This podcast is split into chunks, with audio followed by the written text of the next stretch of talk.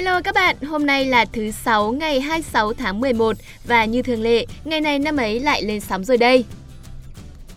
Nhắc đến thứ sáu thì mình lại nhớ đến một cụm từ rất nổi tiếng và được giới trẻ thường xuyên sử dụng, đó là TGIF. Đây là viết tắt của câu tiếng Anh Thank God it's Friday và dịch ra tiếng Việt của chúng mình sẽ là ơn rời thứ sáu đã tới rồi. Quả thực, thứ sáu là một ngày rất dễ khiến tâm trạng của chúng ta trở nên vui vẻ và háo hức, bởi vì đây là ngày làm việc cuối cùng trong tuần và hai ngày cuối tuần được nghỉ ngơi đang đợi chúng ta phía trước. Đặc biệt hơn nữa, hôm nay còn là Black Friday, ngày hội của các tín đồ mua sắm. Thế nên, niềm vui và sự háo hức lại càng được nhân đôi đúng không nào? Mình hy vọng rằng với cảm giác thoải mái mà ngày hôm nay mang lại, các bạn sẽ tận hưởng số phát sóng này một cách thật trọn vẹn nhé.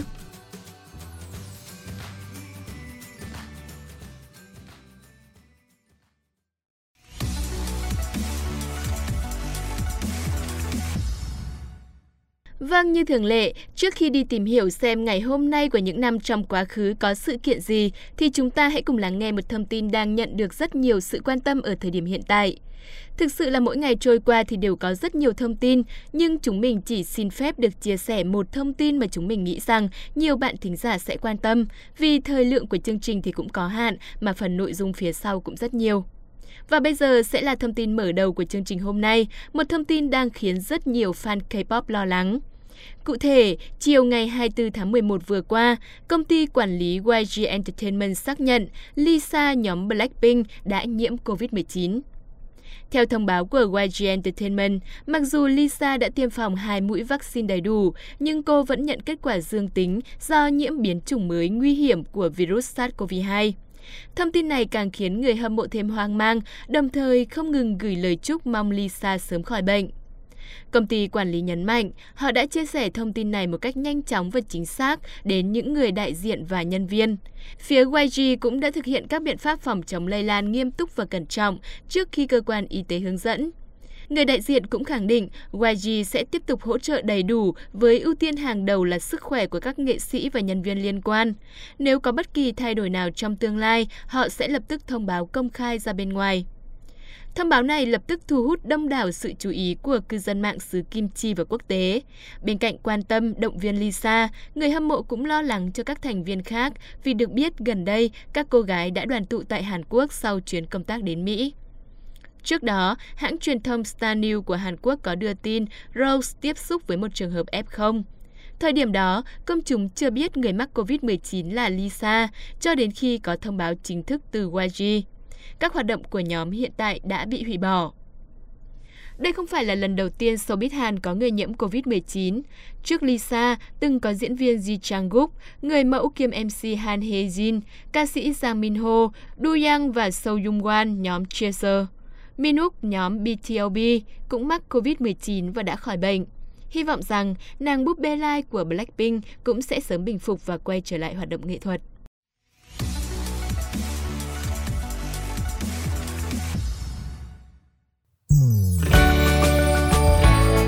Bạn đang quay trở lại với ngày này năm ấy ngày 26 tháng 11.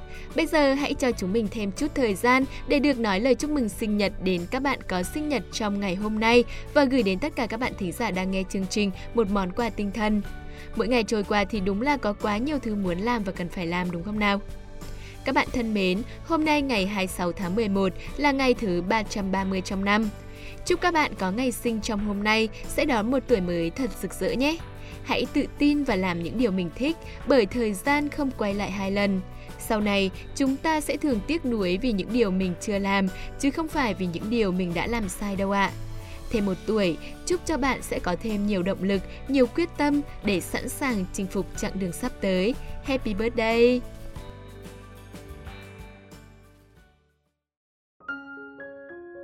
Bây giờ, hãy cùng chúng mình chiêm nghiệm về những câu danh ngôn hoặc một câu nói nổi tiếng nhé. Các bạn thân mến, ngày 26 tháng 11 hôm nay chính là kỷ niệm ngày sinh của nữ bác sĩ liệt sĩ nổi tiếng trong lịch sử Việt Nam Đặng Thùy Trâm. Câu chuyện về cuộc đời chị sẽ được chúng mình gửi đến các bạn trong phần cuối của chương trình. Còn ở phần này, chúng ta sẽ tìm hiểu về một câu nói nổi tiếng của chị lúc sinh thời, được ghi chép lại trong cuốn Nhật ký Đặng Thùy Trâm. Đời phải trải qua dông tố, nhưng không được cúi đầu trước dông tố. Trong những năm tháng chiến tranh gian khổ, tinh thần của người con gái nhỏ bé đã được thể hiện rõ ràng qua câu nói trên. Và đến tận bây giờ, khi đã đi qua hơn nửa thế kỷ, đây vẫn sẽ luôn là câu nói truyền thật nhiều cảm hứng sống cho mỗi người. Dông tố vốn là một hiện tượng tự nhiên, chỉ tình trạng thời tiết mưa to gió lớn ảnh hưởng nhiều đến sinh hoạt và đời sống. Mượn hình ảnh này, câu nói muốn chỉ đến những khó khăn, gian khổ, thử thách. Trong cuộc đời này, có thể sẽ có người may mắn, có người bất hạnh, nhưng nhìn chung thì hầu như ai cũng sẽ đôi lần gặp khó khăn. Cuộc sống vốn không thể nào hoàn hảo và trơn tru như cách người ta muốn. Kể cả những người đang đứng trên đỉnh vinh quang, có lẽ cũng sẽ chẳng dám vỗ ngực tự tin khẳng định rằng tôi chẳng gặp bất cứ khó khăn gì. Thậm chí, những người đứng ở vị trí cao nhất đôi khi là những người phải chịu nhiều thử thách nhất. Vậy, điều quan trọng là thái độ của chúng ta khi đứng trước khó khăn. Đừng bao giờ cúi đầu hay bỏ cuộc, đừng để bản thân bị đánh gục. Hãy dũng cảm đương đầu chứ đừng né tránh. Đã là dòng tố thì chắc chắn sức tàn phá sẽ rất mạnh. Nhưng chỉ cần bạn không cúi đầu mà tiếp tục bước đi thì nhất định sẽ đến một lúc bạn bước ra được khỏi cơn rông đấy. Trên hành trình đầy khó khăn đó, có thể bạn sẽ vấp ngã, sẽ bị quật lùi về phía sau. Nhưng miễn là bạn còn biết đứng dậy, biết tiến về phía trước, thì cầu vồng và những ngày nắng đẹp sẽ đến sớm thôi. Đời phải trải qua rông tố, nhưng không được cúi đầu trước rông tố. Đây là câu nói của một nhân vật gắn liền với lịch sử Việt Nam và thực tế lịch sử cũng là minh chứng đầy hùng hồn cho câu nói này. Suốt 4.000 năm của chiều dài dựng nước, giữ nước, đã bao lần dân tộc ta gặp phải rông bão đến từ những thế lực xâm lăng. Nhưng đất nước đã sản sinh ra những người con như Đặng Thùy Trâm, những người kiên cường chiến đấu suốt cả cuộc đời mình mà không bao giờ bỏ cuộc. Để ngày hôm nay, chúng ta có một Việt Nam hòa bình, độc lập, phát triển, hạnh phúc, tự do. Đó rõ ràng là bài học, là nguồn cảm hứng, là động lực tinh thần cho thế hệ sau như chúng mình, đúng không các bạn?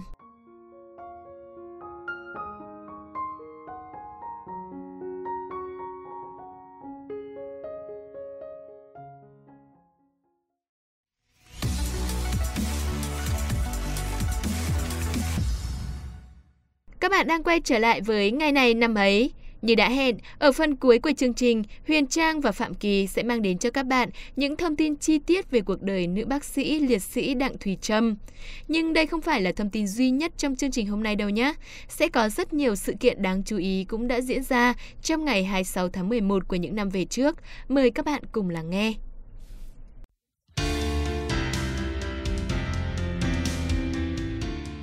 Các bạn đang lắng nghe chuyên mục Ngày này năm ấy. Hôm nay ngày 26 tháng 11, ngày thứ 330 trong năm, Huyền Trang và Phạm Kỳ hân hạnh được đồng hành cùng các bạn trong phần thông tin sự kiện quan trọng của chương trình.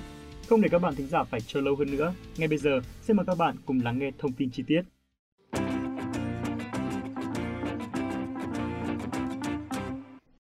Bác sĩ liệt sĩ Đặng Thùy Trâm sinh ngày 26 tháng 11 năm 1942, chị sinh trưởng trong một gia đình trí thức ở Hà Nội. Bố là bác sĩ ngoại khoa Đặng Ngọc Khuê, mẹ là dược sĩ Doãn Ngọc Trâm, nguyên giảng viên trường Đại học Dược Hà Nội. Chị từng là cựu học sinh của trường Chu Văn An Hà Nội và là giọng ca xuất sắc của trường Chu Văn An và Đại học Y Hà Nội. Với kết quả học tập thi tốt nghiệp loại ưu, bác sĩ trẻ Thùy Trâm có thể nhận lời ở lại trường làm cán bộ giảng dạy hoặc nhận công tác tại một bệnh viện hoặc cơ quan nào đó ngay ở Hà Nội vì bố mẹ đều là cán bộ có uy tín, có nhiều quan hệ trong ngành y. Thế nhưng vì có người yêu vào chiến trường trước mấy năm nên sau khi tốt nghiệp, bà sung phong vào Nam ngay. Năm 1966, Thùy Trâm sung phong vào công tác ở chiến trường B. Sau 3 tháng hành quân từ miền Bắc, tháng 3 năm 1967, chị vào đến Quảng Ngãi và được phân công về phụ trách bệnh viện huyện Đức Phổ, một bệnh xá dân sự nhưng chủ yếu điều trị cho các thương bệnh binh. Chị được kết nạp vào Đảng Cộng sản Việt Nam ngày 27 tháng 9 năm 1968. Ngày 22 tháng 6 năm 1970, trong một chuyến công tác từ vùng núi Ba Tơ về Đồng Bằng, Đặng Thùy Trâm bị địch phục kích và hy sinh khi cô chưa đầy 28 tuổi đời, 2 tuổi đảng và 3 năm tuổi nghề. Hai cốt của chị được nhân dân địa phương mai táng tại nơi hy sinh và luôn hương khói. Sau chiến tranh, mộ của chị được đồng đội đưa về Nghĩa trang liệt sĩ, xã Phổ Cường. Năm 1990, gia đình đã đưa hài cốt của bà về Nghĩa trang liệt sĩ xã Xuân Phương, Từ Liêm, Hà Nội. Chị đồng thời là tác giả hai tập nhật ký được viết từ ngày 8 tháng 4 năm 1968 khi phụ trách bệnh xá Đức Phổ cho đến ngày 20 tháng 6 năm 1970, hai ngày trước khi hy sinh. Hai tập nhật ký này được một cựu sĩ quan quân báo Hoa Kỳ lưu giữ trả lại cho gia đình tác giả vào cuối tháng 4 năm 2005. Nhật ký của bà sau đó được nhà phê bình văn học Vương Trí Nhàn biên tập thành quyển sách mang tên Nhật ký Đặng Thùy Trâm và trở thành một hiện tượng văn học với hơn 400.000 bản được bán. Cuốn sách đã được dịch ra nhiều thứ tiếng và được báo chí nước ngoài bình luận như một nhật ký Annie Frank của Việt Nam. Nói về cuộc đời của Đặng Thùy Trâm, chúng ta như được sống lại khi thế sụp sôi của những ngày cả nước lên đường đánh Mỹ. Thế hệ các chị đã không tiếc thân mình, chiến đấu và hy sinh anh dũng để giải phóng dân tộc. Thế hệ hôm nay hãy noi gương chị, tích cực học tập và công tác tốt để cùng nhau xây dựng Tổ quốc ngày càng giàu đẹp.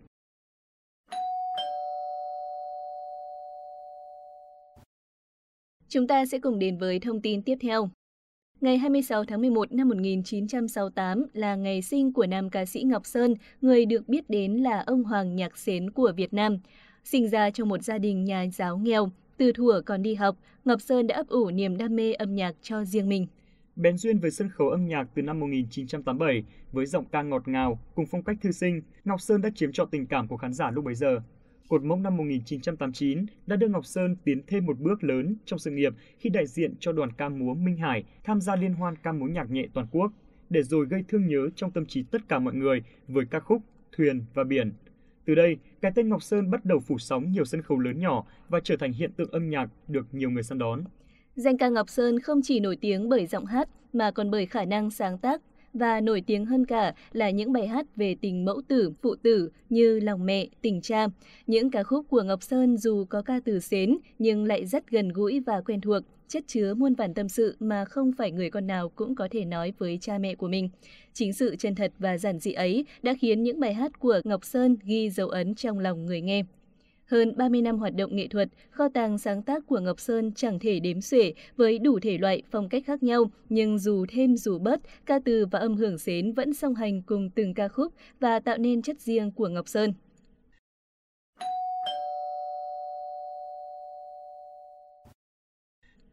Chúng ta sẽ cùng chuyển sang thông tin tiếp theo.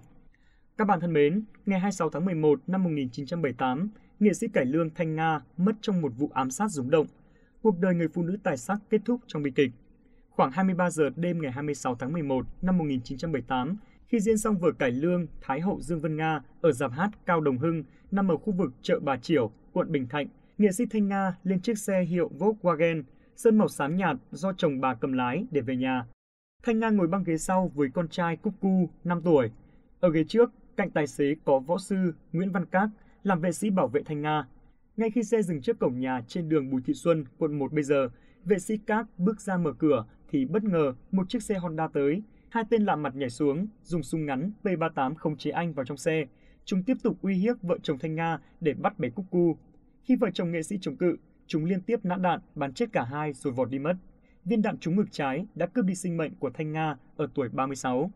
Thời khắc bị kẻ truy sát dùng súng uy hiếp, Thanh Nga đã giấu con trai sau lưng rồi nằm đè lên để giữ tính mạng cho con. Hai tên tội phạm bắn chết vợ chồng nghệ sĩ Thanh Nga bị kết án tử hình trong một phiên tòa diễn ra vào năm 1979. Nhiều năm trôi qua, khán giả vẫn thương nhớ nghệ sĩ Thanh Nga và tiếc nuối cho cuộc đời của một người phụ nữ tài sắc. Nghệ sĩ cải lương Thanh Nga, tên thật là Nguyễn Thị Nga, cô sinh ngày 31 tháng 7 năm 1942 tại Tây Ninh. Từ năm 10 tuổi, bà đã được lên sân khấu tuồng cổ để hát mở màn cho mỗi đêm diễn của đoàn Thanh Minh, Thanh Nga do mẹ bà làm chủ. Năm 12 tuổi, bà vào vai bé Nghi Xuân trong vở Phạm Công Cúc Hoa. Từ năm 16 tuổi, Thanh Nga trở thành một ngôi sao sáng của làng cải lương miền Nam nhờ hội tụ đầy đủ thanh sắc của một đào hát. Thanh Nga có chất giọng và phong cách diễn xuất được người trong nghề đánh giá là đặc biệt. Bà quyến rũ khán giả bằng giọng ca mùi mẫn, đầy cảm xúc, khi thanh thoát, khi lại dây dứt, cũng có lúc bi ai nhưng rất chân phương. Đến tận ngày hôm nay, giọng hát và cách diễn của bà vẫn được xem là chuẩn mực để thế hệ nghệ sĩ ngày sau học tập. Những năm 1960-1970, Thanh Nga được coi là nữ hoàng trên sân khấu cải lương miền Nam. Bà từng đoạt giải Thanh Tâm Triển Vọng với vai Sơn Nữ và Ca trong tuồng Người vợ không bao giờ cưới. Năm 1966, nghệ sĩ đoạt giải Thanh Tâm xuất sắc với vai Giáng Hương trong vở Sân khấu về khuya. Hơn 20 năm hoạt động nghệ thuật, tên tuổi Thanh Nga gắn liền với nhiều vở cải lương gây tiếng vang như Tiếng chống mê linh, Nửa đời hương phấn, Bên cầu dệt lụa, Phụng nghi đình, Thái hậu Dương Vân Nga, Tiếng sóng tiêu tương, Ngoài cải lương, nghệ sĩ góp mặt trong nhiều phim điện ảnh như Loan Mắt Nhung, San Lộ Không Đèn, Sau giờ giới nghiêm, Lan và Điệp. Nghệ sĩ ra đi ở tuổi 36 vì bị sát hại khi đang ở đỉnh cao sự nghiệp. Năm 1984, bà được nhà nước phong tặng danh hiệu nghệ sĩ ưu tú. 37 năm sau cái chết của nghệ sĩ tài danh, tên bà được đặt cho một con đường thuộc khu dân cư Gia Hòa, phường Phước Long B, quận 9, thành phố Hồ Chí Minh. Vâng, trên đây là những thông tin trong nước cuối cùng. Chúng ta sẽ cùng chuyển sang phần thông tin trên thế giới.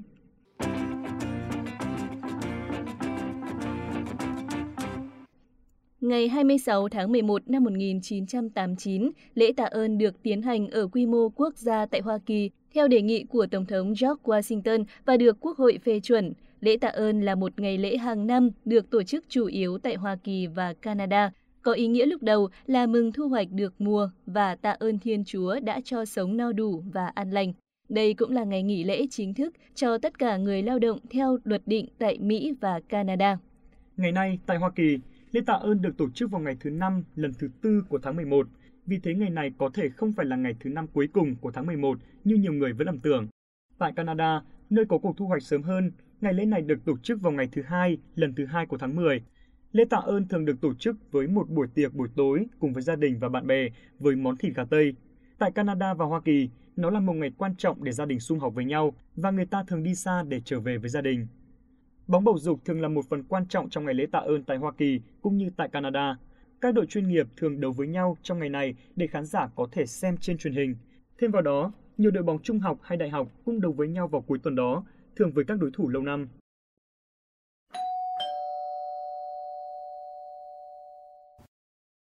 Tiếp theo chương trình, chúng ta sẽ cùng chuyển sang một thông tin về giải trí đến từ Trung Quốc.